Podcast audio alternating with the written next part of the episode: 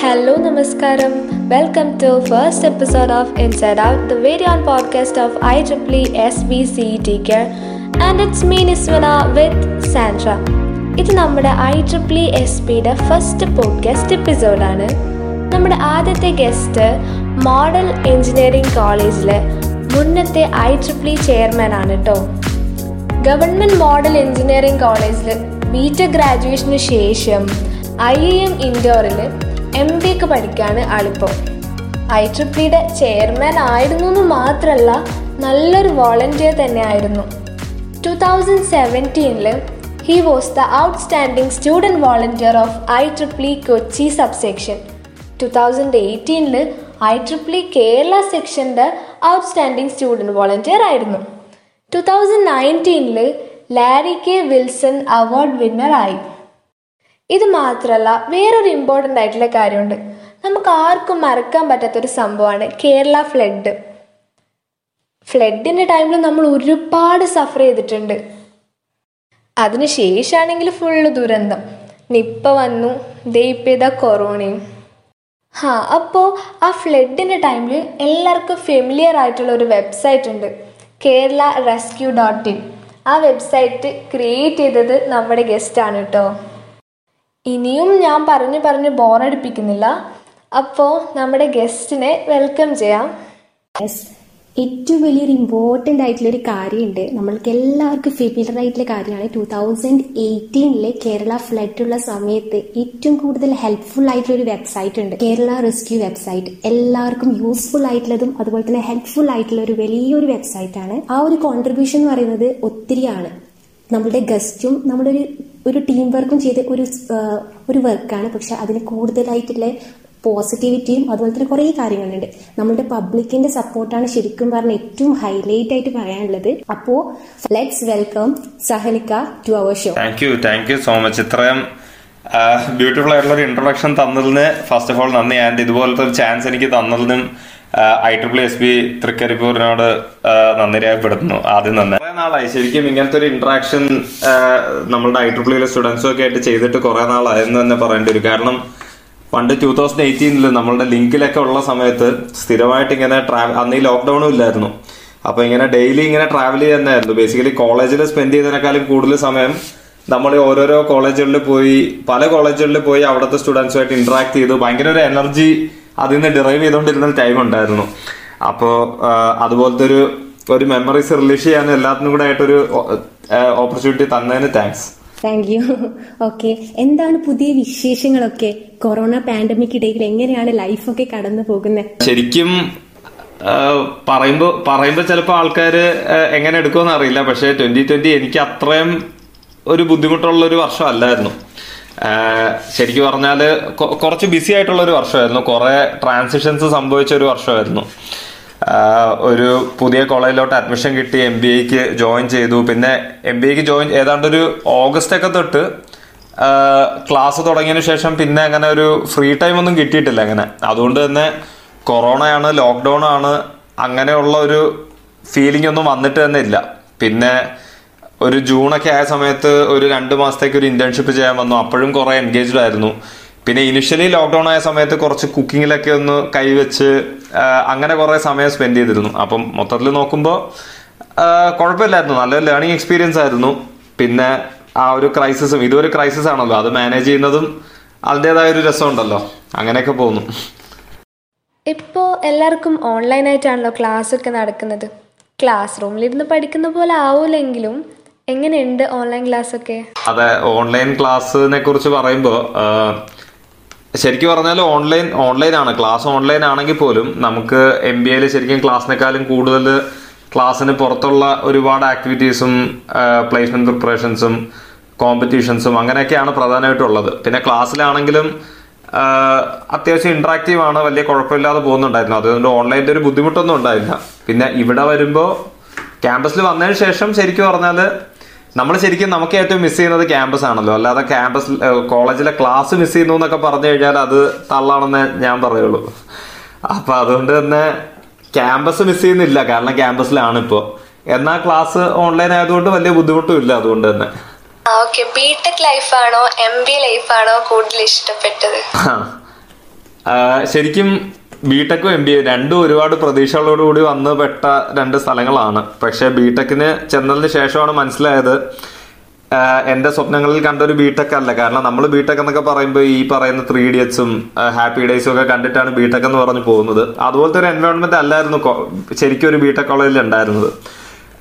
അന്ന് ആ ഒരു പ്രായത്തിന്റെ പക്വത കുറവും എല്ലാം ഉണ്ടാവാം. പക്ഷെ പിന്നീട് എം ബി എക്ക് വന്ന സമയത്ത് ശരിക്കും പറഞ്ഞാൽ കുറച്ചുകൂടെ ഒരു സ്റ്റഡി നടത്തി. എങ്ങനെയാണ് ഒരു ഒരു ബി സ്കൂളിൽ കാര്യങ്ങളൊക്കെ നടക്കുന്നതെന്നൊക്കെ മനസ്സിലാക്കിയതിന് ശേഷമാണ് ഇങ്ങോട്ട് വന്നത്. അതുകൊണ്ട് ഒരു സെൽഫ് റിയലൈസേഷൻ ഓൾറെഡി ഉണ്ടായിരുന്നു.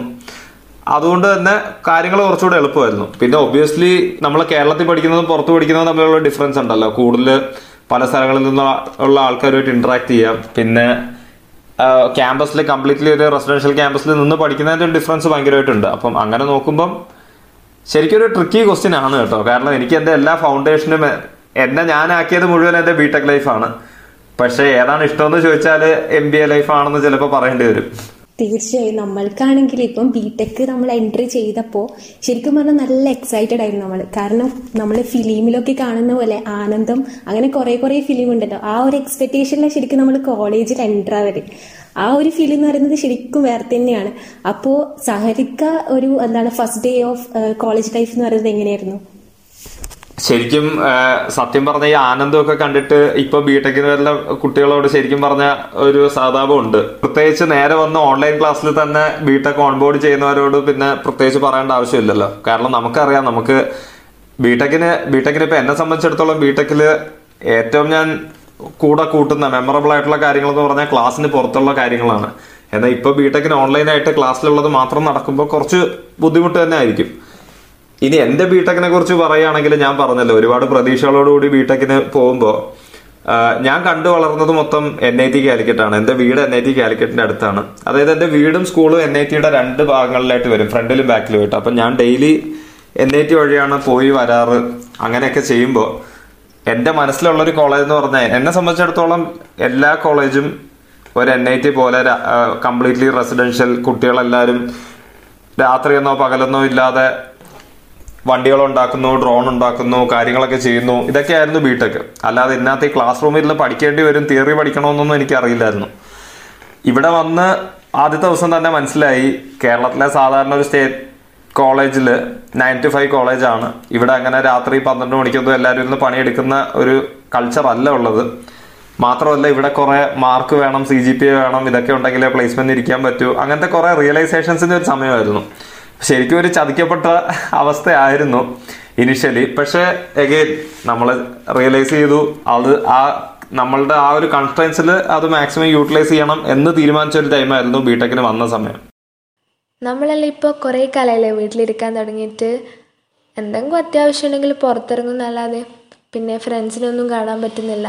അപ്പോൾ ആ പഴയ ബിടെക് ലൈഫും ആ പഴയ ഫ്രണ്ട്സിനെയും ഇപ്പോൾ എത്രത്തോളം മിസ് ചെയ്യുന്നുണ്ട്?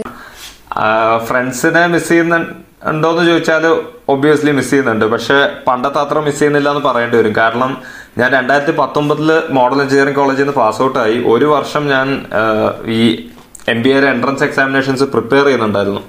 ആ സമയമായിരുന്നു ശരിക്കും എല്ലാവരും ഏറ്റവും കൂടുതൽ മിസ് ചെയ്തത്. കാരണം കൂടെയുള്ളവരെല്ലാവരും ഓരോ പ്ലേസ്മെന്റ് ഓപ്റ്റ് ചെയ്ത് പല സ്ഥലങ്ങളിൽ പോയി അവരൊരുമിച്ച് ഫോട്ടോ ഇടുന്നു സ്റ്റാറ്റസ് ഇടുന്നു.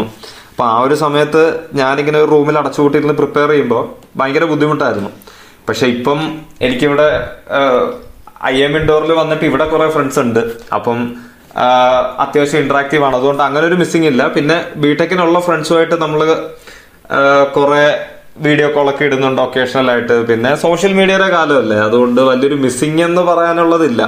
ബട്ട് ദെൻ മിസ് ചെയ്യുന്ന ഒരു കാര്യം എന്താണെന്ന് പറഞ്ഞു കഴിഞ്ഞാൽ ഒരു റെസ്പോൺസിബിലിറ്റി ഇല്ലാതെ വലിയ റെസ്പോൺസിബിലിറ്റി ഒന്നും തലയിലെടുത്ത് വെക്കാതെ എന്നും രാവിലെ എണീച്ച് ഒരു ഒമ്പത് മണിക്കുള്ള ക്ലാസ്സിന് എട്ട് അമ്പത്തഞ്ചിന് എണീച്ച് പോകുന്നതിന്റെ ഒരു ഇതുണ്ടല്ലോ.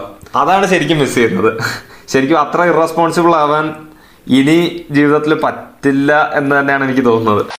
സാഹിൽക്ക ഐ ട്രിപ്പിൾ കേരള സെക്ഷന്റെ ബെസ്റ്റ് വോളണ്ടിയർ ആയിരുന്നു. വേറെയും ഓർഗനൈസേഷൻസ് ഉണ്ടായിട്ടും? എന്തുകൊണ്ട് ഐ ട്രിപ്പിൾ എന്ന ഓർഗനൈസേഷൻ തന്നെ വോളണ്ടിയറിംഗിന് സെലക്ട് ചെയ്തു? ഓക്കെ ഞാൻ ശരിക്കും ആദ്യമായിട്ട് വോളണ്ടിയർ ചെയ്യാൻ നേരെ പോയത് ഐ ട്രിപ്പിൾ എന്ന് പറയുന്ന ഓർഗനൈസേഷനിലല്ല ഞാൻ അതിന്റെ പേര് പറയുന്നില്ല. ബട്ട് ദെൻ ഞാൻ വേറൊരു ഓർഗനൈസേഷനിൽ സമീപിച്ചപ്പോൾ എനിക്ക് ഇനിഷ്യലി ഞാൻ പറഞ്ഞല്ലോ ഞാൻ കോഴിക്കോട് ഒരു സ്കൂളിലാണ് പഠിച്ചിട്ട് കൊച്ചിയിലോട്ടാണ് പോകുന്നത്. അപ്പൊ കൊച്ചിയിൽ ഒരുപാട് വലിയ വലിയ സ്കൂളുകളിൽ നിന്ന് അത്യാവശ്യം നല്ല രീതിയിൽ ഇംഗ്ലീഷൊക്കെ പറയുന്ന ഒരുപാട് ആൾക്കാരുള്ള ഒരു സ്ഥലമായിരുന്നു മോഡൽ എഞ്ചിനീയറിംഗ് കോളേജ്. അതുകൊണ്ട് തന്നെ എനിക്കൊരു ലെഫ്റ്റ് ഔട്ട് ഫീൽ ഉണ്ടായിരുന്നു. അതായത് എനിക്ക് ആക്ച്വലി ആൾക്കാരുമായിട്ട് ഇന്ററാക്ട് ചെയ്യാൻ താല്പര്യമുണ്ട്. ഒരുപാട് ലീഡർഷിപ്പ് ഇനിഷ്യേറ്റീവ്സ് ഒക്കെ എടുക്കാൻ താല്പര്യമുണ്ട്. പക്ഷേ ലാംഗ്വേജ് ബാരിയർ ഒരു സാധനം തന്നെയായിരുന്നു. അപ്പൊ ഞാനൊരു ഓർഗനൈസേഷനിൽ പോയ സമയത്ത് അവർ എന്റെ സെലക്ഷനിൽ എന്നെ എന്നെ റിജക്ട് ചെയ്തു. കാരണം അവർ പറഞ്ഞത് ഇംഗ്ലീഷ് കമ്മ്യൂണിക്കേഷൻ അത്ര പോരാ എന്നാണ് പറഞ്ഞത്. അപ്പോൾ അവിടെ നിന്ന് പിന്നെ ഞാൻ ഐ ട്രിപ്പിളിയിലോട്ടാണ് പോകുന്നത്. അപ്പൊ ഐ ട്രിപ്പിളിയിൽ എല്ലാ വോളണ്ടിയേഴ്സിനും ഒരു സ്പേസ് ഉണ്ടെന്ന് ഞാൻ മനസ്സിലാക്കി. അതായത് നിങ്ങൾ അത്രയും ടെക്കി ആവണമെന്നില്ല. നിങ്ങൾക്ക് എന്ത് കഴിവുണ്ടെങ്കിലും കണ്ടന്റ് റൈറ്റർ ആണെങ്കിലും ഗ്രാഫിക് ഡിസൈനർ ആണെങ്കിലും വെബ് ഡെവലപ്പർ ആണെങ്കിലും ഇനി ഓർഗനൈസ് ഓർഗനൈസേഷണൽ സ്കിൽസ് ഉള്ളവരാണെങ്കിലും എല്ലാവർക്കും ഒരു സ്പേസ് ഉള്ള ഒരു ഓർഗനൈസേഷനായിട്ട് എനിക്ക് ഐ ട്രിപ്പിൾ തോന്നി. മാത്രമല്ല ഏതെങ്കിലും ഒരു ഓർഗനൈസേഷനിൽ വോളണ്ടിയർ ചെയ്യണമെന്ന് ഞാൻ തീരുമാനിച്ച തീരുമാനിച്ചതാണ്. കാരണം ഞാൻ പറഞ്ഞില്ലേ ഫസ്റ്റ് ഡേ കോളേജിൽ പോയപ്പോൾ തന്നെ ഉള്ള ഒരു റിയലൈസേഷൻ ആയിരുന്നു. ശരിക്കുമുള്ള ബിടെക് എന്ന് പറഞ്ഞാൽ ക്ലാസ് റൂമിൽ മാത്രം ഒതുങ്ങി തീരുന്ന ഒരു സംഭവമാണ്. അതിന്റെ പുറത്ത് എന്തെങ്കിലും ചെയ്യണമെങ്കിൽ നമ്മൾ one of the best options is volunteering ക്ലാസ്സിന് പുറത്തുള്ള ഒരുപാട് ആൾക്കാരുമായിട്ട് ഇന്ററാക്ട് ചെയ്യാനും കൂടുതൽ കാര്യങ്ങൾ പഠിക്കാനും. അങ്ങനെ പോയപ്പം എന്റെ മുന്നിൽ കുറച്ചധികം ഓപ്ഷൻസ് ഉണ്ടായിരുന്നു. പലതും ഒരു ബിടെക്കുമായിട്ട് വലിയൊരു ഓറിയന്റേഷൻ ഇല്ലാത്ത ഓർഗനൈസേഷൻസ് ആയിരുന്നു. ഞാൻ ഒന്നിന്റെ പേരെടുത്ത് പറയുന്നില്ല ഞാൻ ഒന്നിനും എതിരുമല്ല. പക്ഷെ എനിക്ക് ഐ ട്രിപ്പിൾ ആണ് റെസനേറ്റ് ചെയ്യാൻ പറ്റിയത്. കാരണം എന്തായാലും ബിടെക് പഠിക്കാൻ വന്നു നാല് വർഷത്തേക്ക്. അപ്പം നമ്മളൊരു ടെക്നോളജി ഒക്കെ ആയിട്ട് ബന്ധമുള്ള അതൊക്കെ വെച്ചിട്ട് എന്തെങ്കിലും നാട്ടുകാർക്ക് ഉപകാരമുള്ള എന്തെങ്കിലുമൊക്കെ ചെയ്യാൻ പറ്റിയ ഒരു ഓർഗനൈസേഷൻ എന്നുള്ള രീതിക്കാണ് ഐ ട്രിപ്പിൾ തെരഞ്ഞെടുക്ക തെരഞ്ഞെടുത്തത്. ശരിക്കും അതെ നമുക്കിപ്പം കൊറോണ സമയത്ത് തന്നെ നമുക്കിപ്പം എല്ലാവരും മിസ് ചെയ്യുന്നുണ്ട്. വീട്ടിൽ നല്ല നാടൻ ശാപ്പാട് കഴിക്കുന്ന നേരെ സമയത്ത് തന്നെ നമുക്ക് ശരിക്കും പറഞ്ഞാൽ അൺഎക്സ്പെക്റ്റഡ് ആയിട്ട് കുറേ സംഭവങ്ങളിൽ ഓർമ്മ വരും. നമ്മളെ ഫ്രണ്ട്സിനെ കൂടിയിട്ടതും അതുപോലെ തന്നെ കുറേ കുറേ മെമ്മറീസ് ഒക്കെ ഓർമ്മ വരും. അപ്പോൾ കമ്പയർ ചെയ്യുന്ന സമയത്ത് കൊറോണ ഏറ്റവും നല്ലൊരു ഒരു പോസിറ്റിവിറ്റി കാര്യങ്ങളൊക്കെ തന്നിനെങ്കിലും കുറേ നെഗറ്റീവ് കാര്യങ്ങളും തന്നിന്. ശരിക്കും വീട്ടിലത്തെ നാടൻ ഭക്ഷണങ്ങളിലേക്ക് കഴിച്ച് അമ്മയുടെ കൂടെ ഇങ്ങനെ കുറേ ഇന്ററാക്റ്റെല്ലാം ചെയ്യുമ്പോൾ നല്ല നല്ല റിലീഫ് നമുക്ക് നമുക്ക് ഉണ്ടാവുക. ആ ഒരു എക്സ്പീരിയൻസ് എങ്ങനെയായിരുന്നു?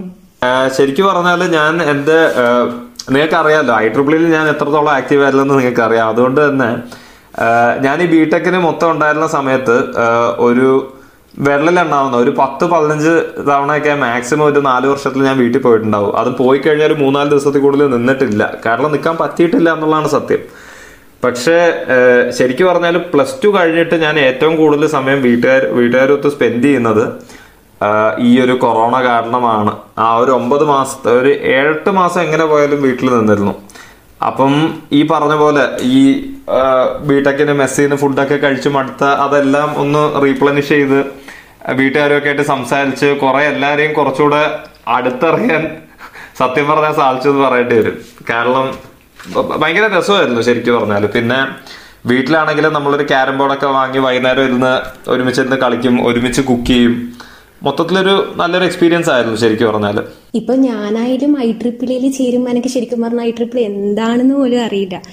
ഒരു ഇൻട്രസ്റ്റ് എന്ന് പറയുമ്പോൾ നമ്മളെ ഒരു സീനിയർ ഉണ്ടായിരുന്നു. ആ സീനിയർ പറഞ്ഞതിന് ശേഷം ശരിക്കും പറഞ്ഞാൽ എനിക്ക് ഐ ട്രിപ്പിളിൽ കയറണം അതുപോലെ തന്നെ അതിനകത്ത് ലീഡർഷിപ്പ് ഒക്കെ എനിക്ക് വന്നത്. പക്ഷെ ഐ ട്രിപ്പിളിൽ ചേർന്നതിന് ശേഷം ഇപ്പം ടീച്ചേഴ്സായിട്ട് ഇപ്പം അല്ലെങ്കിൽ സീനിയേഴ്സ് തന്നെ ഇപ്പം എന്തെങ്കിലും കാര്യങ്ങൾക്ക് വിളിച്ചാൽ ടീച്ചേഴ്സ് വിടൂല നമ്മളെ. നമ്മളോട് പറയും ഐ ട്രിപ്പിളിൽ നിന്നും പറഞ്ഞിട്ട് പോകാൻ പാടില്ല നിങ്ങൾക്ക് പഠിക്കേണ്ടതാണ്. അപ്പൊ ഞാൻ വിചാരിക്കും ഇങ്ങനെയൊന്നും അല്ലല്ലോ വിചാരിച്ചിട്ട് ശരിക്കും നമ്മൾ വന്നത്. നല്ല ഇൻട്രസ്റ്റിംഗ് ആയിട്ടുള്ള കാര്യങ്ങളൊക്കെ ചെയ്യാൻ വേണ്ടിയിട്ട് ശരിക്കും നമ്മൾ ഐ ട്രിപ്പിളിൽ വന്നത്. പക്ഷെ ഇതൊന്നും പറ്റിയിട്ടില്ല. നിങ്ങൾക്കും അങ്ങനെയായിരുന്നു എക്സ്പീരിയൻസ് ഉണ്ടായിരുന്നത്.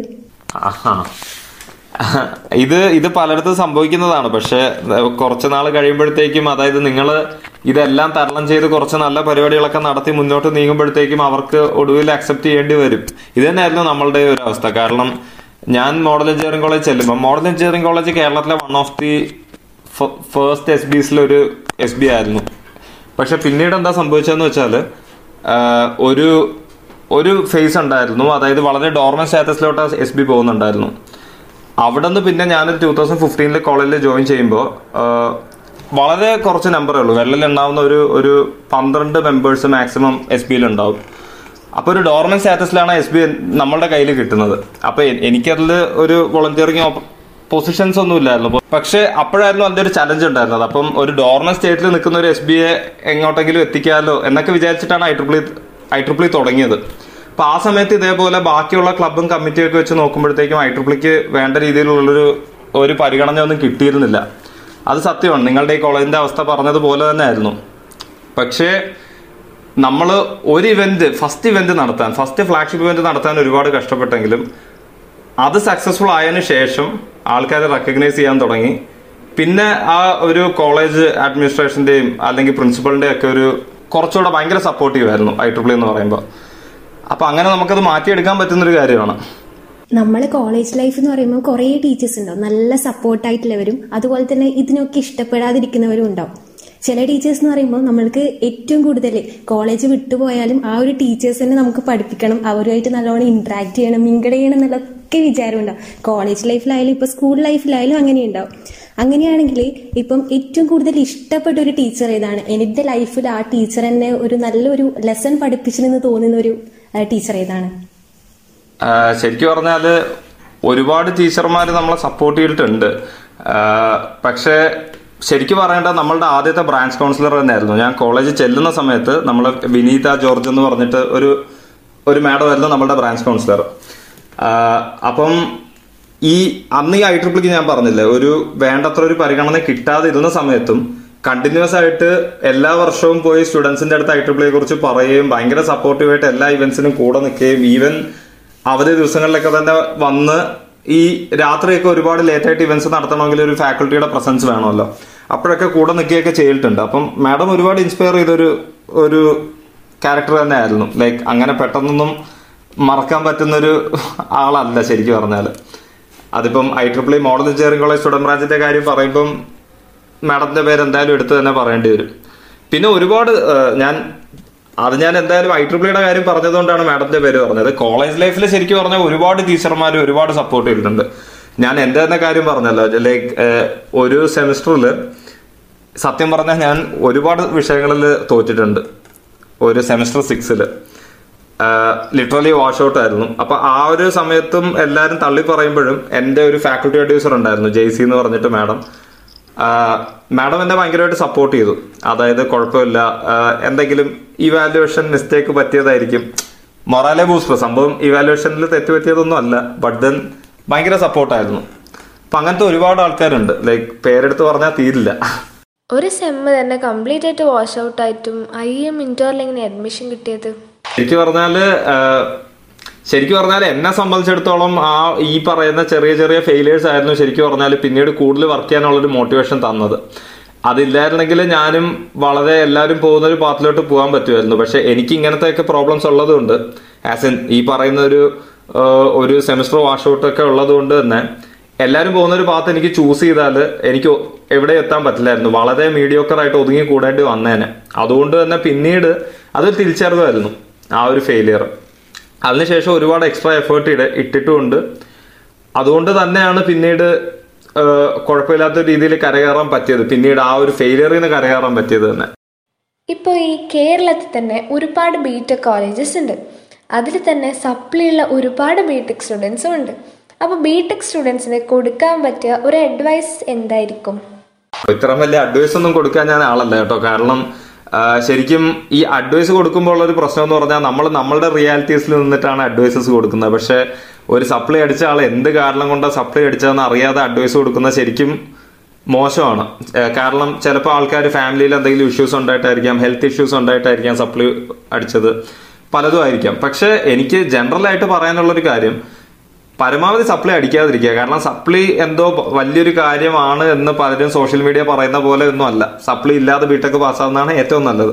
ഇനി സപ്ലൈ അടിച്ചു പോയിട്ടുണ്ടെങ്കിൽ സപ്ലൈ അടിച്ചു പോയിട്ടുണ്ടെങ്കിൽ ഇനി അതിനെ കവറപ്പ് ചെയ്യാൻ വേണ്ടി നന്നായിട്ട് പഠിച്ച് അത് ഈ ഒരു നാല് വർഷത്തിലോ അല്ലെങ്കിൽ ഏറ്റവും പെട്ടെന്ന് എഴുതിയെടുക്കാൻ നോക്കുക. കൂടെ അതിനെ സബ്സ്റ്റാൻഷിയേറ്റ് ചെയ്യാൻ വേണ്ടി എന്തെങ്കിലും കുറച്ചുകൂടെ ഔട്ട് ഓഫ് ദി കരിക്കുലം എന്തെങ്കിലും ചെയ്യുക. അതിപ്പോ നിങ്ങൾക്ക് ടെക്കാണ് ഇൻട്രസ്റ്റ് ഉണ്ടെങ്കിൽ എന്തെങ്കിലുമൊക്കെ കോമ്പറ്റീഷനിൽ പങ്കെടുത്ത് നല്ല കുറച്ച് അച്ചീവ്മെന്റ്സ് നിങ്ങൾക്ക് പ്രൊജക്ട് ചെയ്യാൻ പറ്റിയ അച്ചീവ്മെന്റ്സ് ഉണ്ടാക്കുക. ഇനി അതല്ലെങ്കിൽ ഏതെങ്കിലും ഒരു പൊസിഷൻ ഓഫ് റെസ്പോൺസിബിലിറ്റി എടുത്ത് സക്സസ്ഫുൾ ആയിട്ട് നിറവേറ്റുക. ഇങ്ങനെയൊക്കെ ചെയ്യുന്നതോടുകൂടി നിങ്ങൾക്ക് അതിനെ ആ, ആ ഒരു ഫെയിലിയറിനെ അല്ലെങ്കിൽ സപ്ലിയെ കവറപ്പ് ചെയ്യാൻ പറ്റും. അപ്പൊ അതാണ് എനിക്ക് ജനറൽ ആയിട്ട് പറയാനുള്ളത്. പിന്നെ പിന്നെ ദെൻ നേരത്തെ പറഞ്ഞ പോലെ ഓരോരുത്തരുടെയും കേസസ് ഡിഫറെന്റ് ആണ്. ഞാൻ അങ്ങനെ പറയുന്നത് ശരിയല്ല. ഫെയിലിയർ എന്നെല്ലാം പറയുന്നത് ശരിക്കും പറഞ്ഞാൽ നമ്മളെ സക്സസിന്റെ ഫസ്റ്റ് സ്റ്റെപ്പാണ് അങ്ങനെ മാത്രമേ വിചാരിക്കലു വിചാരിക്കാൻ പാടുള്ളൂ. ശരിക്കും പറഞ്ഞാൽ ഏതൊരു കാര്യമായാലും നമ്മൾക്ക് എന്തായാലും ഒരു എന്താണ് അപ്പ് ആൻഡ് ഡൗൺ ഉണ്ടാവും. അപ്പോൾ ചിലവർ എത്തേണ്ട സ്ഥലത്ത് എവിടെയായാലും എത്തും. അങ്ങനെ ഒരു ബെസ്റ്റ് എക്സാമ്പിൾ തന്നെ ശരിക്കും പറഞ്ഞാൽ സഹരിക്ക. ഏറ്റവും ഇൻസ്പിറേഷൻ തന്നെ ശരിക്കും പറഞ്ഞാൽ ഇതൊക്കെ കേൾക്കുമ്പോൾ ശരിക്കും പറഞ്ഞാൽ അത് പലർക്കും ഒരു ഒരു പലരും എന്നോട് ചോദിക്കുന്നുണ്ട് എങ്ങനെയാണ് നീ ഇത്രയും സബ്ജക്റ്റ് ഒക്കെ ഫെയിൽ ആയിട്ടും എത്തിയെന്നുള്ളത്? സത്യം പറഞ്ഞാൽ ഞാനിപ്പോൾ ഞാനിപ്പോ കോളേജിൽ ഇപ്പം കോളേജിൽ പഠിക്കുന്ന സമയത്ത് ഈ ഐ ട്രിപ്പിളിയിലൊക്കെ വോളണ്ടിയർ ചെയ്തിരുന്ന സമയത്തും ഒരുപാട് ആക്ടിവിറ്റീസ് ടേക്കപ്പ് ചെയ്തിരുന്ന സമയത്തും എന്റെ ഫോക്കസ് ഒരുപാട് ഷിഫ്റ്റ് ആയി പോയിട്ടുണ്ട് അക്കാഡമിക്സിൽ നിന്ന് അത് സത്യം തന്നെയാണ്. അത് ഞാൻ ആരെയും പ്രൊമോട്ട് ചെയ്യുന്നില്ല. എന്റെ ഒരു എക്സാമ്പിൾ വെച്ച് നിങ്ങൾ നാളെ തൊട്ട് അക്കാഡമിക്സിൽ നിന്ന് ഫോക്കസ് ഷിഫ്റ്റ് ചെയ്ത് വോളണ്ടിയർ ചെയ്യണമെന്ന് ഞാൻ ഒരിക്കലും പറയില്ല. അക്കാഡമിക്സ് എപ്പോഴും ഫസ്റ്റ് പ്രയോറിറ്റി തന്നെ ആയിരിക്കണം കാരണം എന്റെ ഈ ഫോക്കസ് ഷിഫ്റ്റ് ആയാലും ഞാൻ ഒരുപാട് ബുദ്ധിമുട്ടിയിട്ടുണ്ട്. കഷ്ടപ്പെട്ട് കരകയറിയതാണ്. എല്ലാവർക്കും ഫെയിലിയർ ചിലപ്പോൾ ഉൾക്കൊള്ളാൻ പറ്റണം എന്നില്ല. ഇനി ഫെയിലിയർ ആയതിന് ശേഷം ശരിക്കും പറഞ്ഞാൽ എവിടെങ്കിലുമൊക്കെ എത്തിപ്പെടണമല്ലോ. അപ്പം നമുക്ക് ഈ യൂഷ്വൽ പ്ലേസ്മെന്റിന് പോയാൽ ഒരു സെമിസ്റ്റർ വാഷ് ഔട്ട് ആയ ആൾക്കാരെ എങ്ങനെയാണ് കമ്പനീസ് പരിഗണിക്കുക എന്നുള്ളത് നിങ്ങൾക്ക് ഊഹിച്ചാൽ തന്നെ മനസ്സിലാവും. അപ്പം ആ ഒരു നോർമൽ ജോബ് മാർക്കറ്റിൽ എവിടെയും എത്തില്ല എന്ന് അറിയാവുന്നത് കൊണ്ടും കൂടി ഞാൻ ഒരു വർഷം എന്തായാലും ഡ്രോപ്പ് ചെയ്യാം. അതായത് ആദ്യം ഈ പറയുന്ന പേപ്പർ എല്ലാം നാല് വർഷത്തിൽ എഴുതിയെടുക്കണം. അതായിരുന്നു എന്റെ ഷോർട്ട് ടേം ഗോൾ ഞാൻ ഷോർട്ട് ടേം ഗോൾസിലാണ് വർക്ക് ചെയ്തിരുന്നത്. അപ്പൊ ആദ്യത്തെ ഇത് ഈ നാല് വർഷത്തിൽ ബിടെക് കംപ്ലീറ്റ് ചെയ്യുക. അത് കംപ്ലീറ്റ് ചെയ്തു. അതിനുശേഷം പിന്നെ അടുത്തത് ഈ എൻട്രൻസ് എക്സാംസിന് പ്രിപ്പയർ ചെയ്യുക എന്നുള്ളതായിരുന്നു. അപ്പം ഞാൻ നേരെ പോയി ഒരു കോച്ചിങ് ഇൻസ്റ്റിറ്റ്യൂട്ടിൽ ജോയിൻ ചെയ്തു. ഒരു ആറേഴ് മാസം അവിടെ സ്പെൻഡ് ചെയ്തു. എന്നിട്ട് പിന്നീട് ഇന്റർവ്യൂവിന് പോകുന്ന സമയത്ത് ഈ ഒരു ചോദ്യം ഞാൻ ഫേസ് ചെയ്ത് ഫേസ് ചെയ്യേണ്ടി വന്നിട്ടുണ്ട്. ലൈക്ക് എന്തുകൊണ്ട് ഇത്രയും സബ്ജക്റ്റ് ഫെയിൽ ആയെന്നുള്ളത് പക്ഷെ എനിക്ക് അവിടെ പറയാൻ ക്രിസ്പായിട്ട് ഒരു ഉത്തരം ഉണ്ടായിരുന്നു. ഞാൻ ഈ പറയുന്ന ഒരുപാട് ആക്ടിവിറ്റീസ് ടേക്കപ്പ് ചെയ്യുന്നുണ്ടായിരുന്നു. അതിന്റെ ഇടയ്ക്ക് എനിക്ക് അക്കാഡമിക്സ് ഫോക്കസ് ചെയ്യാൻ പറ്റിയില്ല. അതൊരു മിസ്റ്റേക്ക് ആയിരുന്നു. പക്ഷെ ആ മിസ്റ്റേക്ക് ഞാൻ അപ്പൊ തന്നെ റിയലൈസ് ചെയ്തു. അതുപോലെ തന്നെ ഞാൻ ആ നാല് വർഷത്തിൽ തന്നെ അത് കംപ്ലീറ്റ് ചെയ്യാൻ ചെയ്തു എന്ന് പറയുമ്പോൾ പിന്നെ അവർക്ക് കുഴപ്പമില്ല. അങ്ങനെയായിരുന്നു ഐ എം ഇൻഡോറും കിട്ടിയത്. ഈവൻ ഐ എം ഇൻഡോറിന്റെ ഇന്റർവ്യൂവിനും അവർ ചോദിച്ചിരുന്നു. ഈ ആറ് സബ്ജക്ട് ഫെയിൽ ആയതിനെ കുറിച്ച് അവരെല്ലാവരും ചോദിച്ചിരുന്നു. പക്ഷെ അപ്പോൾ എനിക്കത് സബ്സ്റ്റാൻഷിയേറ്റ് ചെയ്യാൻ പറ്റി. ആ ഒരു എന്റെ ഈ നമ്മളുടെ ഈ ഒരു I triple extra curriculars volunteer volunteering ഇതൊക്കെ അതിനെ ഒരുപാട് ഹെൽപ്പ് ചെയ്തിട്ടുണ്ട്. ഇതൊന്നും ഇല്ലായിരുന്നെങ്കിൽ ഞാനിപ്പോൾ വെറുതെ ഒരു ഒരു വോളണ്ടിയറിങ്ങും ചെയ്യാത്ത ഒരു രാവിലെ കോളേജിൽ വന്ന് വൈകുന്നേരം പോകുന്ന ഒരാളായിരുന്നു. എനിക്ക് ഇതേപോലെ ഒരു ആറ് സപ്ലൈ ഉണ്ടായിരുന്നെങ്കിൽ ഒരിക്കലും തോന്നുന്നില്ല അവരെന്നെ കൺസിഡർ ചെയ്യുമായിരുന്നു എന്ന് അപ്പം ഐ ട്രിപ്പിൾ അങ്ങനെ ഹെൽപ്പ് ചെയ്തിട്ടുണ്ട്. എല്ലാ പിന്നീടുള്ള എല്ലാ മേഖലകളിലും ശരിക്കും ഐ എം ഇൻഡോറി വന്നിട്ടും ഐ ട്രിപ്പിൾ ഒരുപാട് തന്നെ ഹെൽപ്പ് ചെയ്തിട്ടുണ്ട്. എയ്റ്റീൻ കേരള ഫ്ലഡ് നമുക്ക് എല്ലാവർക്കും അറിയുന്ന ഒരു ഇതാണ് നയന്റീൻ ട്വന്റി നയന്റീൻ ട്വന്റി ഫോറിന് ശേഷം ഏറ്റവും വേഴ്സ്റ്റ് ഫ്ലഡ് ഉണ്ടായത് ടു തൗസൻഡ് എയ്റ്റീന്റെ ആയിരുന്നു അത് എത്രമാത്രം സഫർ ചെയ്തതും അതുപോലെ തന്നെ സ്ട്രഗിൾ ചെയ്ത് നമുക്ക് എല്ലാവർക്കും അറിയാം. ആ ഒരു ടൈമിൽ ഗവൺമെന്റിന് തന്നെ എന്താ ചെയ്യേണ്ടതെന്നുള്ള ഒരു കൺഫ്യൂഷൻ ആയിരുന്നു. ആ ഒരു ടൈമിൽ തന്നെ നിങ്ങളുടെ ഒരു റെസ്പോണ്ട് ഒരു വെബ്സൈറ്റ് ഉണ്ടാക്കുക അത് വലിയൊരു ഹൈക്കിലെത്തുക ശരിക്കും പറഞ്ഞാൽ അത് കുറേ എല്ലാവർക്കും ഒരു ഇൻസ്പയർഡ് ആയിട്ടുള്ള ഒരു കാര്യമാണ്. ഇപ്പൊ സഹലിക്ക് പറഞ്ഞു ഞാൻ കുറേ സപ്ലൈ അടിച്ചിട്ടുണ്ട്. ഞാനിപ്പം എന്റെ ആരും എന്താണ് പിന്തുടരാൻ പാടില്ല. ശരിക്കും സപ്ലിയിലൊന്നും ഒന്നുമല്ല ലൈഫ് ശരിക്കും പറഞ്ഞാൽ ലൈഫ് എന്ന് പറഞ്ഞാൽ കുറേ കുറേ കാര്യങ്ങളുണ്ട്. അതൊന്നും ഇപ്പം അപ്സെറ്റ് ആയിട്ട് ഇരിക്കേണ്ട കാര്യമില്ല. ഇപ്പം സഹലിക്ക പറഞ്ഞ പോലെ തന്നെ ഞാൻ ഇപ്പം എന്റെ ഒരു കാഴ്ചപ്പാടിൽ എന്റെ ഒരു കാഴ്ചപ്പാടിലാണെങ്കിൽ എത്തേണ്ട ആൾ ഒരാൾ എത്തേണ്ടതാണെങ്കിൽ അതെന്തായാലും എത്തിയിരിക്കും. അതിന് ബെസ്റ്റ് എക്സാമ്പിൾ തന്നെയാണ്. ഈ ഒരു കേരള റെസ്ക്യൂ വെബ്സൈറ്റ് എന്ന് പറയുമ്പോൾ തന്നെ കുറേ കുറേ നമ്മൾക്ക് പറയാനും അതുപോലെ തന്നെ സഹലിക്ക് തന്നെ എഴുതിയ ഒരു സ്റ്റോറി ഉണ്ടായിരുന്നു. ഓർക്കുന്നുണ്ടോന്ന് അറിയില്ല ഞാൻ കണ്ടിട്ടുണ്ടായിരുന്നു. There is a history behind Kerala rescue website അതിനെ കുറിച്ചിട്ട് എന്താണ് പറയാനുള്ളത്?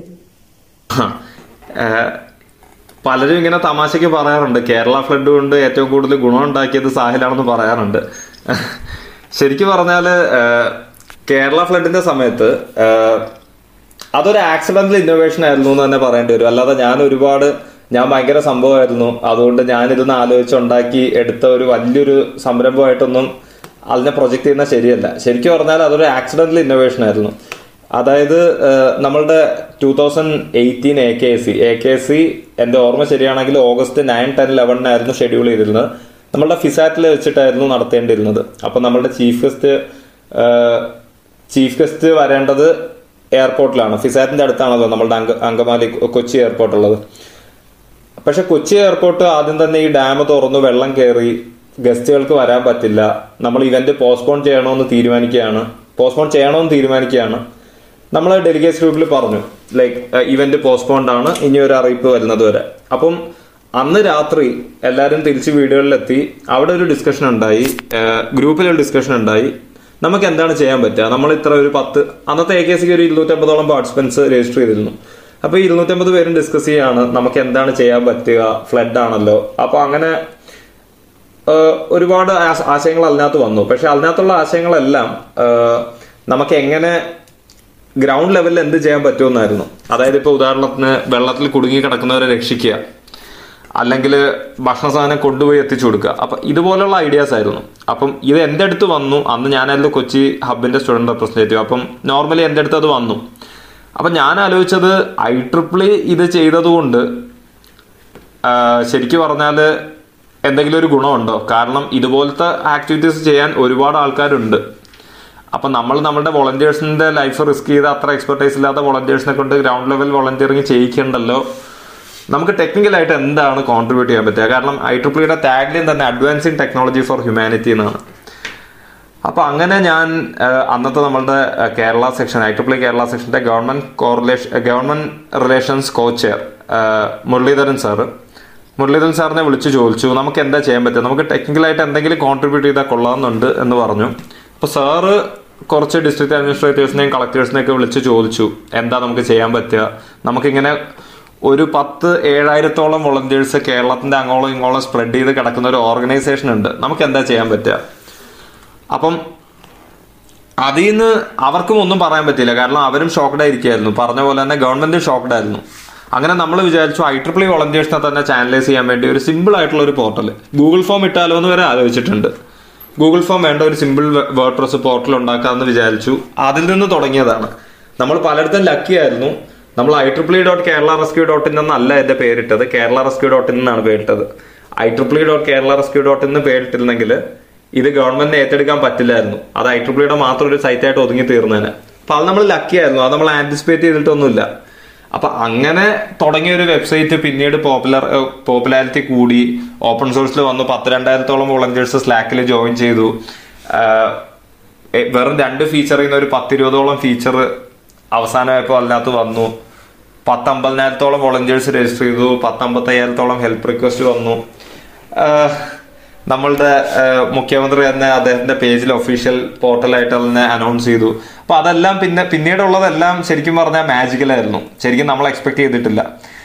പക്ഷെ അത് സംഭവിച്ചു കഴിഞ്ഞപ്പോൾ തന്നെ ശരിക്കും പറഞ്ഞാൽ നമ്മളുടെ ഒരു സെൻസ് ഓഫ് റെസ്പോൺസിബിലിറ്റി കൂടി. കാരണം ഇനിഷ്യലി അതൊരു ഒരു സിമ്പിളായിട്ട് തുടങ്ങിയ ഒരു സംഭവം. പിന്നീട് ഗവൺമെന്റ് ഏറ്റെടുത്തതിന് ശേഷം സെൻസ് ഓഫ് റെസ്പോൺസിബിലിറ്റി കൂടി എന്ന് തന്നെ പറയേണ്ടി വരും. ഹൈലൈറ്റ് എന്ന് പറയുന്നത് ഫസ്റ്റ് എനിക്ക് തോന്നുന്നു അഞ്ചോ ആറാളോ വെച്ച് തുടങ്ങിയ ഒരു വെബ്സൈറ്റ് ആയിരുന്നു. പക്ഷെ അത് എന്ന് പറയുന്നത് എനിക്ക് തോന്നുന്നു ഫസ്റ്റ് ഡേ ഫസ്റ്റ് ഡേ തുടങ്ങിയതായിരുന്നു അതിന്റെ ഒരു ഹൈക്ക് മില്യൺ മില്യൺ ആളുകളായിരുന്നു ശരിക്കും പറഞ്ഞാൽ ആ ഒരു ഇതിൽ കോൺട്രിബ്യൂട്ട് ചെയ്തത്. അതൊരു വലിയൊരു ടീം വർക്ക് തന്നെയാണ് പറയാൻ പറ്റും. പബ്ലിക് റെസ്പോണ്ട് എന്ന് പറയുന്നത് ശരിക്കും പറഞ്ഞാൽ ഭയങ്കര സപ്പോർട്ടീവായിട്ടാണ് ഞാൻ ശരിക്കും മനസ്സിലാക്കിയിരുന്നു. കുറേ കമന്റ്സിലും അങ്ങനെ കുറേ കാര്യങ്ങളൊക്കെ ഞാൻ കണ്ടിരുന്നു. ആ ഒരു പബ്ലിക് റെസ്പോണ്ട് കണ്ടപ്പോൾ ശരിക്കും പറഞ്ഞാൽ എന്തായിരുന്നു തോന്നിയത്? പറഞ്ഞാൽ പബ്ലിക് റെസ്പോൺസ് ഭയങ്കര എന്താ പറയാ ഭയങ്കര ഹ്യൂജ് ആയിരുന്നു. ശരിക്കും പറഞ്ഞാൽ ടെക്നിക്കൽ വോളണ്ടിയേഴ്സ് മാത്രമല്ല അതിനകത്ത് കോൺട്രിബ്യൂട്ട് ചെയ്തത്. ടെക്നിക്കൽ വോളണ്ടിയേഴ്സ് മാത്രം അതിനകത്ത് കോൺട്രിബ്യൂട്ട് ചെയ്ത് ആ സൈറ്റ് എവിടെ എത്തില്ലായിരുന്നു. ആ സൈറ്റ് സക്സസ് ആയത് അത് ആൾക്കാർ ഉപയോഗിക്കാൻ തുടങ്ങിയതോടുകൂടിയാണ്. മാത്രമല്ല നമ്മൾ ഇതിനകത്ത് നമുക്ക് ശരിക്കും അറിയ പോലും ഇല്ലാത്ത ആൾക്കാർ. ഇതുവരെ ജീവിതത്തിൽ കണ്ടിട്ടില്ലാത്ത ഒരുപാട് ആൾക്കാർ അത്രയധികം കോർഡിനേഷനോടുകൂടി ടീം ടീം വർക്ക് ചെയ്യുന്നത് അതും ലോകത്തിന്റെ പല ഭാഗത്തുള്ള ടീം വർക്ക് ചെയ്ത് കോൺട്രിബ്യൂട്ട് ചെയ്ത് ഒരു പത്ത് ദിവസം ഈവൻ ഉറക്കം ഉറക്കം വരെ കളഞ്ഞിരുന്ന് പണി ചെയ്യാന്ന് പറയുന്നത് ഭയങ്കര മാജിക്കലായിരുന്നു അത് നമ്മൾ തീരെ പ്രതീക്ഷിച്ചതല്ല. പക്ഷെ ആ ഒരു കോമൺ കോസിന് ശരിക്കും ഒരു കോമൺ കോസിന് ലോകം മൊത്തം ഇറങ്ങി തിരിച്ചു അതാണ് സംഭവിച്ചത് അവിടെ. അല്ലെങ്കിൽ ആറു പേരെ കൊണ്ട് അത് എവിടെയും എത്തില്ലായിരുന്ന ഒരു പോർട്ടലാണ്. ശരിക്കും അതൊരു ഇപ്പോൾ ഇപ്പോ സാൻഡർ പറഞ്ഞ പോലെ തന്നെ ഒരു പബ്ലിക് റെസ്പോൺസിന്റെ ഫലമായിട്ട് സക്സസ് ആയ ഒരു പോർട്ടൽ തന്നെയാണ്.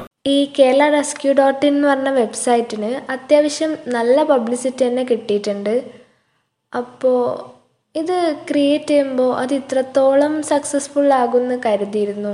ഒരിക്കലും ഇല്ല ഞാൻ നേരത്തെ പറഞ്ഞ പോലെ തന്നെ നമ്മൾ I triple dot Kerala rescue dot ഇന്ന് പേരിടണോ? അതോ കേരള റെസ്ക്യൂ ഡോട്ട് ഇന്ന് പേരിടണോ? അത് അങ്ങനെ വരെ സംശയം ഉണ്ടായിരുന്ന ഒരു പോർട്ടലായിരുന്നു പിന്നീട് അത് ഗവൺമെന്റ് ടേക്കപ്പ് ചെയ്യും എന്ന് പോലും വിചാരിച്ചില്ല. പക്ഷെ ഗവൺമെന്റ് ടേക്കപ്പ് ചെയ്യാനുള്ള കാരണം നമ്മളുടെ കൈകളിൽ നിൽക്കാത്ത ഒരു അവസ്ഥയിൽ എത്തിപ്പോയി. അതായത് ഇനിഷ്യലി തുടങ്ങിയെങ്കിലും ഇനിഷ്യലി ഫ്ലഡ് അത്ര ഒരു ബുദ്ധി അത്രയ്ക്ക് സീരിയസ് ആയിട്ടില്ലായിരുന്നു. നമ്മൾ പോർട്ടൽ തുടങ്ങിയതിന് ശേഷം രണ്ടു ദിവസം കഴിഞ്ഞ് ഫ്ലഡ് കൂടിയപ്പോൾ നമുക്ക് വരാൻ തുടങ്ങിയ റിക്വസ്റ്റ് എല്ലാം മള്ളത്തിന്റെ വക്കിൽ നിൽക്കുന്ന പലരും ഇട്ടിരിക്കുന്ന റിക്വസ്റ്റ് ഒക്കെയാണ്. അപ്പൊ അത്രയും വലിയ അങ്ങനത്തെ റിക്വസ്റ്റ് നമ്മൾ കംപ്ലീറ്റ് ബേർഡൻ എടുത്ത് റെസ്പോൺസിബിലിറ്റി എഴുത്തെടുത്ത് നമുക്കൊന്നും ചെയ്യാൻ പറ്റില്ല എന്ന് വരും. അതുകൊണ്ട് കൂടിയാണ് ഗവൺമെന്റിന്റെ അടുത്ത് ഇത് റിക്വസ്റ്റ് ചെയ്യുകയും ഗവൺമെന്റ് ടേക്കപ്പ് ചെയ്യുകയും ചെയ്തത്. പക്ഷെ അതൊന്നും ഒരിക്കലും നമ്മൾ പ്രതീക്ഷിച്ചിട്ടില്ല. നമ്മൾ ശരിക്കും ഐ ട്രിപ്പിളിയിലെ നമ്മളെ സ്റ്റുഡന്റ് വോളണ്ടിയേഴ്സിനെ മാത്രം ചാനലൈസ് ചെയ്യാൻ വേണ്ടി തുടങ്ങിയ ഒരു പോർട്ടലായിരുന്നു ശരിക്കും അത്ര തന്നെ ഉദ്ദേശിച്ചിട്ടുള്ളൂ.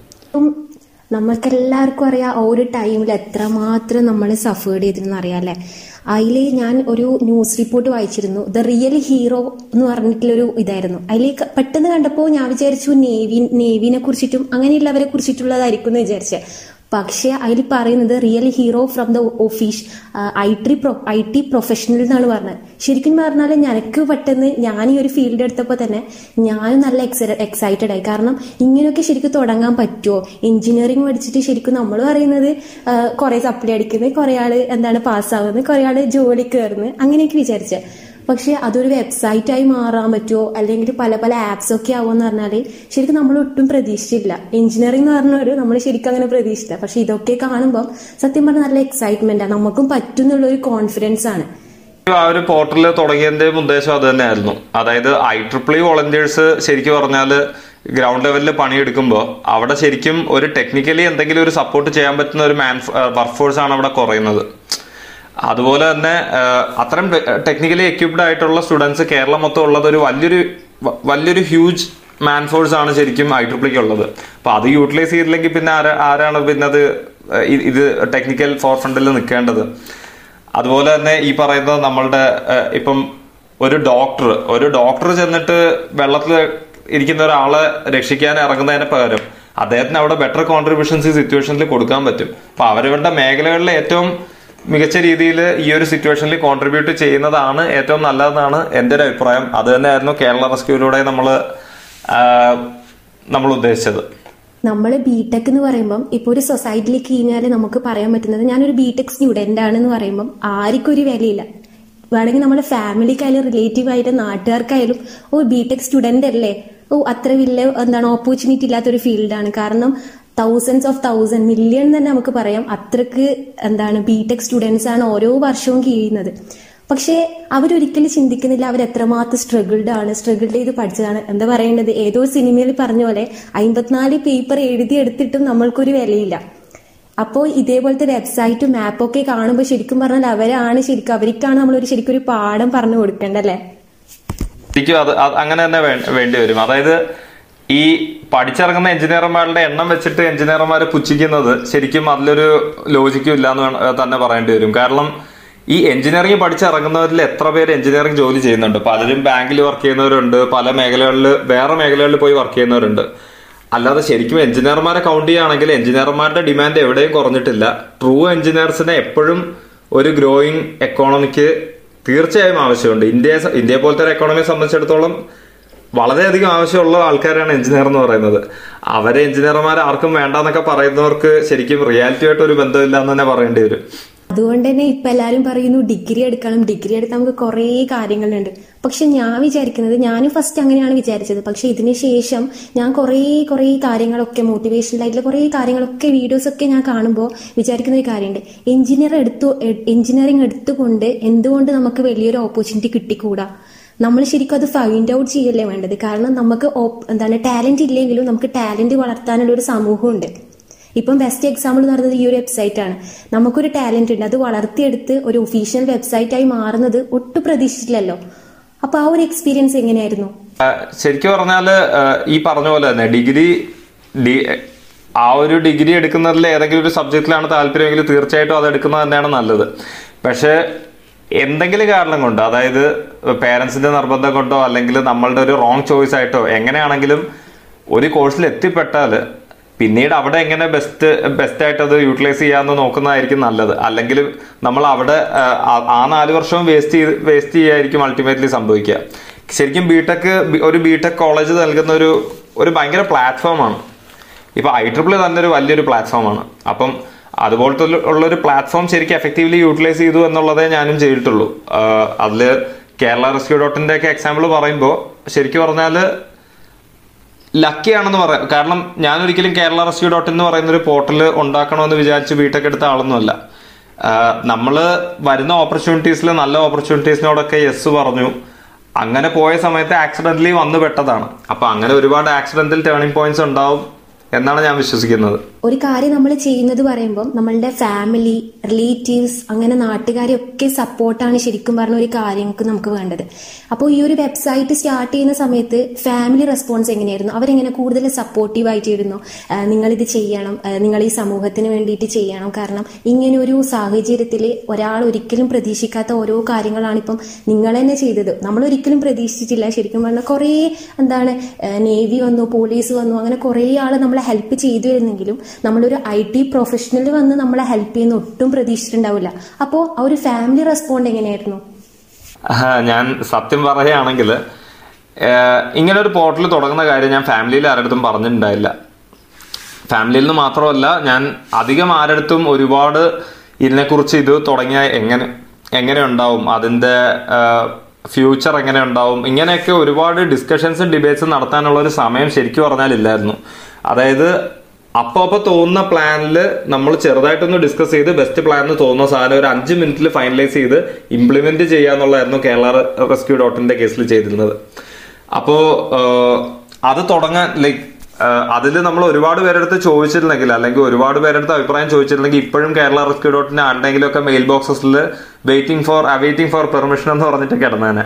പക്ഷെ നമ്മൾ ഒരുപാട് പേരെടുത്ത് ചോദിക്കാതെ കുറച്ച് റിസ്ക് എടുത്ത് സാധനം അങ്ങ് തുടങ്ങിയതാണ്. തുടങ്ങി കഴിഞ്ഞപ്പോൾ നമുക്ക് കുറച്ചുകൂടെ പറയാനുള്ളൊരു അധികാരമുണ്ട്. അതായത് ഇന്നതാണ് നമ്മൾ ഉദ്ദേശിക്കുന്നതെന്ന് സാധനമായിട്ട് തന്നെ നമുക്ക് കാണിച്ചു കൊടുക്കുക. അങ്ങനെ വന്നപ്പോഴത്തേക്കും ആൾക്കാർക്ക് പിന്നെ അതിനകത്ത് വലിയൊരു എതിർപ്പോ ഉണ്ടായില്ല എന്ന് മാത്രമല്ല നല്ല രീതിയിൽ സപ്പോർട്ടും ഉണ്ടായി. സാഹിൽ കാ two thousand നയന്റീനിൽ Larry K Wilson award winner അല്ലേ? അതിലേക്ക് എത്താൻ ഈ ഒരു വെബ്സൈറ്റ് ഒരു കാരണമാണോ? ശരിക്കും ടൂ തൗസൻഡ് എയ്റ്റീനിലെ എന്റെ ആക്ടിവിറ്റീസിന് കോൺട്രിബ്യൂഷൻസിനും വേണ്ടിയാണ് ടൂ തൗസൻഡ് നയന്റീനിൽ ലാരിക്ക വിൽസൺ അവാർഡ് കൊടുക്കുന്നത്. അതായത് ലാരിക്ക വിൽസൺ തൊട്ട് മുന്നത്തെ വർഷത്തെ കോൺട്രിബ്യൂഷൻസിന് വേണ്ടിയാണ് അവാർഡ് ശരിക്കും കൊടുക്കുന്നത്. ടൂ തൗസൻഡ് നയന്റീനിൽ ശരിക്കും ഞാൻ ഐ ട്രിപ്പിളിയിൽ ഒരുപാട് കോൺട്രിബ്യൂട്ട് ചെയ്യാൻ പറ്റിയിട്ടില്ല. ജനുവരി മുതൽ ടൂ തൗസൻഡ് നയന്റീൻ ജനുവരി മുതൽ ഒരു മെയ് വരെ ഞാൻ കോളേജിൽ ഉണ്ടായിരുന്നു. അപ്പം ഞാൻ കൂടുതലായിട്ട് ഫോക്കസ് ചെയ്തത് പുതിയ ഇനിഷ്യേറ്റീവ്സ് എടുക്കാതെ നമ്മളൊരു ഒരു ലീഡർഷിപ്പ് പൊസിഷൻ എടുക്കുമ്പോൾ നമ്മൾ അതുപോലെ തന്നെ ഇമ്പോർട്ടന്റ് ആണ്. നമ്മൾ നല്ലതുപോലെ പെർഫോം ചെയ്യുന്നത് പോലെ തന്നെ ഇമ്പോർട്ടന്റ് ആണ്. നമ്മളത് നമ്മളുടെ ഒരു അടുത്ത ജനറേഷൻ അതായത് കമ്മിങ് ജൂനിയേഴ്സിന് നല്ല രീതിയിൽ അത് ട്രാൻസിഷൻ ചെയ്ത് കൊടുക്കുക. അല്ലാന്നുണ്ടെങ്കിൽ അതൊരു എഫക്റ്റീവ് ലീഡർഷിപ്പ് അല്ല. അപ്പോ അങ്ങനത്തെ ഒരു ടീമിനെ സെറ്റ് ചെയ്ത് അവർക്ക് നമ്മളുടെ എക്സിക്കോമ ട്രാൻസ്ഫർ ചെയ്ത് അവരെ സപ്പോർട്ട് ചെയ്ത് അവരെ കൊണ്ട് ഇവന്റ്സ് നടത്തുന്ന ഒരു പ്രോസസ് ആയിരുന്നു ഞാൻ ശരിക്കും പറഞ്ഞാൽ ജനുവരി ടു ഒരു മെയ് ചെയ്തിരുന്നത്. അതിനുശേഷം ഒബ്വിയസ്ലി ഞാൻ എം ബി എയുടെ പ്രിപ്പറേഷൻസ് ആയിരുന്നു എന്റെ പ്രൈമറി ഫോക്കസ് എന്ന് പറയുന്നത്. അപ്പം ആ വർഷം ഞാൻ പിന്നെ അധികം ഐ ട്രിപ്പിളിയിലോട്ട് കോൺട്രിബ്യൂട്ട് ചെയ്തിട്ടില്ല. വൺസ് ആ ഒരു എക്സാം ഒക്കെ കഴിഞ്ഞ് ഞാൻ അത് കഴിഞ്ഞിട്ട് ഇൻസ്റ്റിറ്റ്യൂട്ടിലൊക്കെ കയറാനുള്ള സമയമായി. അതിന്റെ ഇന്റർവ്യൂ ഒക്കെ കഴിഞ്ഞ് ടൂ തൗസൻഡ് ട്വന്റി ആയപ്പോൾ ഞാൻ തിരിച്ച് I ട്രിപ്പിളിയിൽ I triple E Kerala young പ്രൊഫഷണൽസിൽ join ചെയ്തു. അവിടെ കുറച്ച് ഇവന്റ്സും ഇനിഷ്യേറ്റീവ്സും ഒക്കെ നടത്തി. എമർജ് നടത്തിയിരുന്നു. എമർജിന്റെ ടൈമിൽ നമുക്ക് ഒരു ഇന്റർനാഷണൽ വിർച്വൽ സമ്മിറ്റ് നടത്തി ഒരു ഒരു ലക്ഷത്തി ഇരുപത്തി രണ്ടായിരത്തി എഴുന്നൂറ് രൂപ സി എം റിലീഫ് ഫണ്ടിലൊക്കെ കൊടുക്കാൻ പറ്റിയിരുന്നു. അപ്പോൾ നമ്മളുടെ ഒരു ടീം ഉണ്ടായിരുന്നു. ലൈക്ക് ടൂ തൗസൻഡ് സെവന്റീൻ എയ്റ്റീനിൽ ലിങ്ക് ടീമിലുള്ള കുറെ പേര് തന്നെ പാസ് ഔട്ടായി വൈ പിയിൽ വന്ന ഒരു ടൈമായിരുന്നു അപ്പൊ നമ്മളുടെ ആ ഒരു പഴയ ലിങ്കിൽ ലിങ്ക് ടീമിൽ ഉണ്ടായിരുന്ന ഒരു ബോണ്ടിങ് മൊത്തം നമുക്ക് വൈ പിയിൽ കിട്ടിയ ഒരു ടൈമായിരുന്നു അപ്പൊ അത് മാക്സിമം യൂട്ടിലൈസ് ചെയ്ത് എൻജോയ് ചെയ്ത് ടൂ തൗസൻഡ് ട്വന്റി ലൈക്ക് ആ ക്വാറന്റൈന്റെ ടൈം അങ്ങനെ യൂട്ടിലൈസ് ചെയ്തിരുന്നു. അല്ല ഈ സാധാരണ ബി ടെക് കഴിഞ്ഞാൽ അടുത്തത് എം ടെക് ആയിരിക്കും. അപ്പോൾ എം ടെക് എടുക്കാണ്ട് എം ബി എയിലേക്ക് പോകാൻ എന്തെങ്കിലും സ്പെഷ്യലായിട്ട് കാരണങ്ങളുണ്ടോ? പലരും ചോദിക്കാറുണ്ട്. നീ ഒരു എം ബി എ എടുക്കാനായിരുന്നു നിന്റെ ഉദ്ദേശമെങ്കിൽ നീ ഇത്ര നാലു വർഷം പഠിച്ച ബിടെക്കും ഇലക്ട്രോണിക്സും ഒക്കെ വേസ്റ്റ് ആവുകയല്ലേ? എന്ന് ഒരു ചോദ്യം എനിക്ക് ശരിക്കും വന്നിട്ടുണ്ട്. പക്ഷേ അവരുടെ സത്യകത എന്താന്ന് വെച്ചാൽ ശരിക്കും ഒരു ഇപ്പം ഇവിടെ തന്നെ വരുന്ന മിക്കവാറും കമ്പനികളിലെല്ലാം നമ്മളിനി വർക്ക് ചെയ്യാൻ പോകുന്ന കോർപ്പറേറ്റിലെല്ലാം ടെക്നോളജി ഒരു പ്രധാന ഘടകം തന്നെയാണ്. പലരുടെയും പ്രൊഡക്ട്സ് തന്നെ ടെക്നോളജിയാണ് അതായത് അവരുടെ പ്രൈമറി ഫോക്കസ് മൊത്തം ടെക്നോളജിയാണ് ആ ടെക്നോളജിയെ മാനേജ് ചെയ്യുന്ന മാനേജേഴ്സ് ആകുമ്പോൾ ആ ടെക്നോളജി ഒരിക്കലും വേസ്റ്റ് ആവുന്നില്ല. അതൊരു ആഡ് ഓൺ മാത്രമേ ആവുന്നുള്ളൂ. അപ്പൊ എനിക്ക് ഫീൽ ചെയ്തത് ടെക്നോളജിയിലെ ഒരു management kind of career build ചെയ്യാന്നായിരുന്നു എൻ- എന്റെ ഒരു ആഗ്രഹം കാരണം എനിക്ക് മാനേജർ സ്കിൽസ് അത്യാവശ്യം ഉണ്ട് എന്ന് എനിക്ക് തോന്നി. എനിക്കൊരു ടെക്നിക്കൽ അവയർനെസ് ഞാൻ ഡെവലപ്പ് ചെയ്തിട്ടുണ്ട്. ഐ ട്രിപ്പിൾ വഴിയും ഒരുപാട് സ്പെക്ട്രം പോലുള്ള ഐ ട്രിപ്പിൾ മാഗസിൻസ് വായിക്കാറുണ്ടായിരുന്നു. അപ്പം അതിൽ നിന്നൊക്കെ എനിക്ക് ആ ഒരു ടെക്നിക്കൽ അവയർനെസ്സും ഉണ്ടായിരുന്നു. രണ്ടും കൂടെ ക്ലബ് ചെയ്ത് എനിക്ക് കുറച്ചുകൂടെ ബെറ്റർ ആയിട്ട് ഒരു ഇമ്പാക്ട് ഉണ്ടാക്കാൻ പറ്റിയത്. ഇപ്പൊ കേരള റെസ്ക്യൂ ഡോട്ട് ഇൻ പോലെ നാളെ ഒരു ഇമ്പാക്ട് ഉണ്ടാക്കാൻ പറ്റുന്നത് ഒരു മാനേജ്മെന്റ് കരിയർ ആണെന്ന് എനിക്ക് തോന്നി. കോളേജിൽ പഠിക്കുമ്പോൾ തന്നെ ഐ ട്രിപ്പിളിലെ കുറേ കുറേ പ്രോഗ്രാംസ് ഒക്കെ കൊണ്ടുവന്നിട്ടുണ്ട്. സ്റ്റുഡൻസിന് വേണ്ടിയിട്ട് തന്നെ കുറേ കാര്യങ്ങൾ കൊണ്ടുവന്നിട്ടുണ്ട്. പിന്നെ ഇപ്പോഴാണെങ്കിൽ സൊസൈറ്റിക്ക് വേണ്ടിയിട്ട് ഒത്തിരി കാര്യങ്ങൾ ചെയ്തു. എന്താണ്? എക്സാമ്പിൾ ബെസ്റ്റ് എക്സാമ്പിൾ തന്നെ നമ്മളുടെ വെബ്സൈറ്റ് ആണല്ലേ? അപ്പോ ഇനിയും ഇങ്ങനെ ഒരു ചാരിറ്റി പ്രവർത്തനം അല്ലെങ്കിൽ അങ്ങനെ എന്തെങ്കിലും പ്രതീക്ഷിക്കുന്നുണ്ടോ? നമുക്ക് ഇനി പ്രതീക്ഷ നൽകാമോ ഇതേപോലത്തെ വെബ്സൈറ്റോ ആപ്പോ അങ്ങനെ എന്തെങ്കിലും? ഞാൻ സത്യം സത്യം പറയാലോ. ഞാൻ ശരിക്ക് ഈ ഒരു ഒരു ചാരിറ്റി അങ്ങനെ ഒന്ന് നോക്കി നടത്തുന്ന അല്ലെങ്കിൽ അതിലങ്ങനെ ഫോക്കസ് ചെയ്യുന്ന ഒരാളല്ല. ഞാൻ പറഞ്ഞു കേരള റെസ്ക്യൂ ഡോട്ട് ഇൻ ശരിക്കും അഡ്വാൻസ്ഡ് ടെക്നോളജി ഫോർ ഹ്യൂമാനിറ്റി ഞാൻ ശരിക്കും ഹേർട്ടിലോട്ട് എടുത്ത ഒരു ഒരു ടാഗ് ലൈൻ തന്നെയായിരുന്നു. അപ്പൊ അതെപ്പോഴും മുന്നിൽ പിടിക്കുന്നുണ്ടാവും. പക്ഷേ കേരള റെസ്ക്യൂ ഡോട്ടിൻ ശരിക്കും ഞാൻ പറഞ്ഞു ഒരു ആക്സിഡന്റൽ ഇന്നോവേഷൻ ആയിരുന്നു. അതിൽ സമൂഹത്തിന് നല്ല നല്ല നല്ലത് ചെയ്യാം. നമ്മളുടെ ഫീൽഡിൽ തന്നെ എന്തെങ്കിലും ചെയ്യണം എന്നായിരുന്നു എന്റെ ആഗ്രഹം എപ്പോഴും. ഇപ്പം ചാരിറ്റി എന്ന് പറയുമ്പോൾ ശരിക്കും നമ്മൾ എന്തെങ്കിലും ഫ്രീ ആയിട്ട് കൊടുക്കുന്ന ഒരു കൈൻഡ് ഓഫ് ചാരിറ്റി അല്ല ഞാനൊരു ചാരിറ്റി ആയിട്ട് കാണുന്നത്. നമ്മളുടെ മേഖലയിൽ എന്തെങ്കിലുമൊക്കെ കോൺട്രിബ്യൂട്ട് ചെയ്യുക അത് സമൂഹത്തിന് നന്മയിൽ നിന്ന് എന്തെങ്കിലും കോൺട്രിബ്യൂട്ട് ചെയ്യുക അതാണ് ചാരിറ്റി എന്നാണ് ഞാൻ വിശ്വസിക്കുന്നത്. എന്നെ സംബന്ധിച്ചിടത്തോളം ലോകത്തിലെ ഏറ്റവും കൂടുതൽ ചാരിറ്റി ചെയ്യുന്നത് നമ്മളുടെ വില്യം റോഞ്ചനും ആൽബർട്ട് ഐൻസിനെ പോലെയുള്ള സയന്റിസ്റ്റുകാരും പിന്നെ ഈ പറയുന്ന കോവിഡ് വാക്സിൻ ഇനി കണ്ടുപിടിക്കാൻ പോകുന്ന ശാസ്ത്രജ്ഞന്മാരും ഇവരൊക്കെയാണ് ഏറ്റവും വലിയ ചാരിറ്റി ചെയ്യുന്നത്. അപ്പം അങ്ങനെയുള്ള രീതി നോക്കുമ്പം ഒബിയസ്ലി നല്ല ഇന്നോവേഷൻസ് കൊണ്ടുവരണം എന്നൊക്കെ ആഗ്രഹമുണ്ട്. പക്ഷെ അതിൽ ഉടനെ പ്രതീക്ഷിക്കാമെന്ന് ചോദിച്ചാൽ എനിക്ക് തന്നെ അറിയില്ല. കാരണം ഞാൻ പറഞ്ഞല്ലോ ഇതുവരെ നടന്നതെല്ലാം ആക്സിഡന്റിലായിരുന്നു പക്ഷെ ഞാൻ അതിന് ട്രൈ ചെയ്യും ഒബിയസ്ലി പ്രസന്റ് പറഞ്ഞു പാസ്റ്റ് പറഞ്ഞു അങ്ങനെ കുറെ എല്ലു പറഞ്ഞു. ഇനി ഫ്യൂച്ചർ പ്ലാൻ എന്താണ്? ഫ്യൂച്ചർ പ്ലാനിനെ പറ്റി പറയുമ്പോൾ ശരിക്കും പറഞ്ഞാൽ ഫ്യൂ ഞാൻ പറഞ്ഞല്ലോ ഇപ്പം കേരള റെസ്ക്യൂ ഡോട്ട് ഇൻ എന്ന് പറഞ്ഞു. ഒരിക്കലും ഞാൻ ഒരു എം ബി എയിൽ എത്തി M B A career like build ചെയ്യുമെന്ന് ഞാൻ പ്രതീക്ഷിച്ചിരുന്ന ഒരാളല്ല. കാരണം ഞാൻ ബിടെക്കിന് വരുമ്പം ഒരു പ്യുവർ ടെക്നോളജി ഒരു ഫുൾ ടൈം ഒരു കോഡ് ചെയ്യുന്ന അല്ലെങ്കിൽ ഒരുപാട് എംബഡഡ് സിസ്റ്റംസും മറ്റെല്ലൊക്കെ വർക്ക് ചെയ്യുന്ന ഒരാളായിരിക്കും. അങ്ങനെ ഒരു കരിയർ ആണ് ഞാൻ മനസ്സിൽ കണ്ടത്. അവിടെ നിന്ന് ഐ ട്രിപ്പിൾ പോലുള്ള ഒരു ഓർഗനൈസേഷനിൽ കയറി അവിടെ നിന്ന് ഒരുപാട് കിട്ടിയ എക്സ്പോഷറും മറ്റതൊക്കെ വെച്ചൊരു മാനേജ്മെന്റ് കരിയറിൽ ബിൽഡ് ചെയ്യാമെന്ന് വിചാരിച്ചു. അപ്പം അവിടെ ഒരു ടേണിംഗ് പോയിന്റ് ഉണ്ടായി എനിക്ക്. ഇതേപോലെ ഇനിയും പല ടേണിംഗ് പോയിന്റുകൾ ഉണ്ടാവാം. അപ്പം ഞാൻ അത്രയും ഒരു ലോങ് ടേം ഫ്യൂച്ചർ ഇപ്പോഴേ സെറ്റ് ചെയ്ത് കഴിഞ്ഞാൽ എനിക്ക് തോന്നുന്നില്ല എനിക്കത് അഡീർ ചെയ്യാൻ പറ്റുമെന്ന്. ചിലവർക്ക് അങ്ങനെ പറ്റുമായിരിക്കും. ലോങ് ടേം ഗോൾ വെച്ചിട്ട് അതിനുവേണ്ടി മാത്രമായിട്ട് വർക്ക് ചെയ്യുന്ന ആൾക്കാരുണ്ടാവാം. നല്ലത്. പക്ഷെ ഞാൻ കുറച്ചുകൂടി ഓരോന്ന് വരുന്നിടത്ത് പല ടേണിംഗ് പോയിന്റുകളിലും ഏറ്റവും ബെസ്റ്റ് ഡിസിഷൻ എടുത്ത് മുന്നോട്ട് പോകാന്ന് വിചാരിക്കുന്നതാണ്. അതുകൊണ്ട് ഒരുപാട് ഫ്യൂച്ചറിനെ കുറിച്ചൊന്നും ഇപ്പോഴേ പറയാനുള്ളൊരു സ്റ്റേജിലായിട്ടില്ല പിന്നെ ഓൺ റെക്കോർഡ് റെക്കോർഡാണല്ലോ ഞാനിപ്പോ ഓരോന്ന് പറഞ്ഞു കഴിഞ്ഞാൽ ഞാൻ വേറെ എന്തെങ്കിലുമൊക്കെ ആയി തീർന്നാൽ പിന്നീട് ഈ ഓഡിയോ കേൾക്കുന്നവർ എന്നെ തന്നെ കളിയാക്കുമല്ലോ. നീ അന്ന് എന്തൊക്കെയോ വന്ന് തള്ളിയിരുന്നല്ലോ. എന്നിട്ട് ഇപ്പൊ നീ എന്തായി എന്ന് ചോദിച്ചാലോ. അതുകൊണ്ട് അങ്ങനെ ഒരു ഉത്തരം ഞാനിപ്പോ പറയാൻ എന്തായാലും ഉദ്ദേശിക്കുന്നില്ല. അപ്പോൾ thank you സഹലിക്ക for your valuable precious time with us thank you thank you so much actually ഞാൻ അങ്ങോട്ട് നന്ദി പറയേണ്ടി വരും. കാരണം ഞാൻ ഞാൻ അത് തന്നെ പറഞ്ഞല്ലോ. ശരിക്കും ഈ giving back to the community visa എന്നൊക്കെ പറഞ്ഞു. കാരണം ഞാൻ പറഞ്ഞു പിന്നീട് എനിക്കുണ്ടായ എല്ലാ സക്സസും ഈവൻ ചില എന്താ പറയാ ഒരു തിരിച്ചറിവുകളായിട്ടുള്ള ഫെയിലിയറുകളും എല്ലാം തന്നത് ശരിക്കും പറഞ്ഞ ഐ ട്രിപ്പിളിയും ഈ സ്റ്റുഡന്റ് കമ്മ്യൂണിറ്റി ഒക്കെ തന്നെയാണ്. അപ്പം അവരൊക്കെ ആയിട്ട് ഇന്ററാക്ട് ചെയ്യാൻ പറ്റുന്ന ഒരു ഓപ്പർച്യൂണിറ്റി ഇങ്ങനെ തന്നതും തന്നതിൽ ശരിക്കും നിങ്ങളോടെല്ലാവരും പിന്നെ ഒരു നാൽപ്പത്തേഴ് നാൽപ്പത്തെട്ട് മിനിറ്റ് ആയിട്ട് നല്ലൊരു ഇന്ററാക്ഷൻ തന്നെയായിരുന്നു. എന്തായാലും thank you so much thank you so much സാലിക്ക ഇത്രയും ടൈം നമ്മളുടെ കൂടിയിരുന്ന് കുറെ കുറെ വിശേഷങ്ങളൊക്കെ പങ്കുവെച്ചു. അതുപോലെ തന്നെ ലൈഫിലെല്ലാം സക്സസ് മാത്രം ഉണ്ടാവട്ടെ നല്ല നല്ല ഹാപ്പിനെസ് ആയിട്ടുള്ള മൊമെന്റ്സ് ഒക്കെ ഉണ്ടാവട്ടെ എന്ന് മാത്രം പ്രാർത്ഥിക്കുകയാണ്. നമ്മുടെ ടീമിന്റെ വക ബെസ്റ്റ് വിഷസ് സ്വപ്നങ്ങൾ കാണാനും അതിനു വേണ്ടി വർക്ക് ചെയ്യാനും തയ്യാറാവുന്ന ഒത്തിരി പേർക്ക് ഈ ഒരു എപ്പിസോഡ് ഒരു ഇൻസ്പിറേഷനായി മാത്രം മാറട്ടെ. All of us do not have equal talent, but all of us have equal opportunity to develop our talent. Yes, this is our motto toward success.